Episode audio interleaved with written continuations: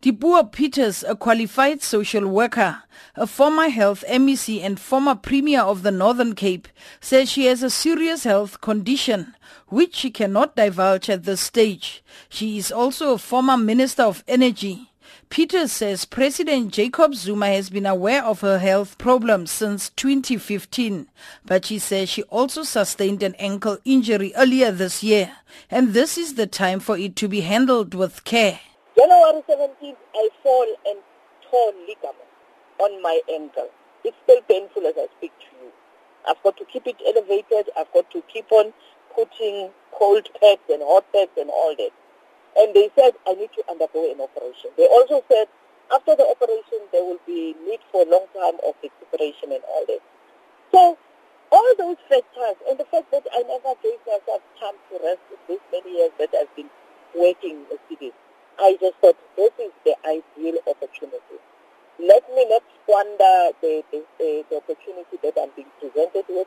I need to recuperate, I need to refresh, I need to get rejuvenated, and then get involved in many things in society, in many things. You know, I'm a social worker profession, so there's many uh, uh, NGO work that I can do. Peter says this does not mean that she has quit politics. She insists that she will continue to serve the ANC and get involved in community work. ANC caucus spokesperson in Parliament Nongceba Mhlauli says Peters has also informed the party about her decision to resign as MP. The office of the ANC chief whip can confirm that Comrade Dipuo Peters um, has resigned as a member of Parliament.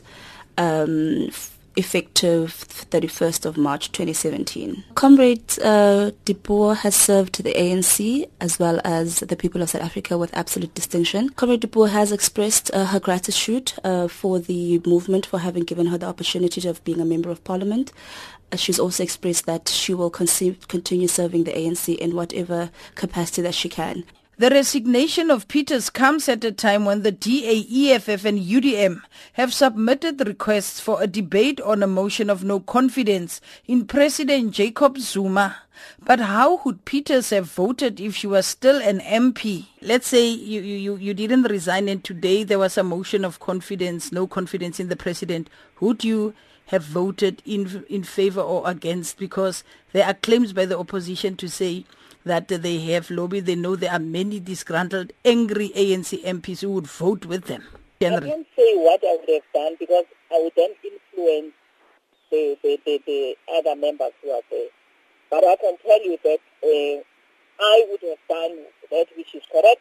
But I want to say to you, don't preempt the process. I am now an, a, a, an ordinary member of society, so I can't be lobbying ANC members that way or the other way. But I, I believe that many of the ANC members will do that which is correct. Peters is the first ANC MP or ex-minister to resign as MP following the recent cabinet reshuffle.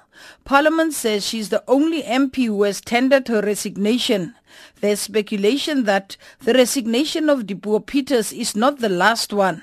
Meanwhile, the motion to debate a vote of no confidence in President Jacob Zuma will take place in the afternoon on Tuesday, the 18th of April.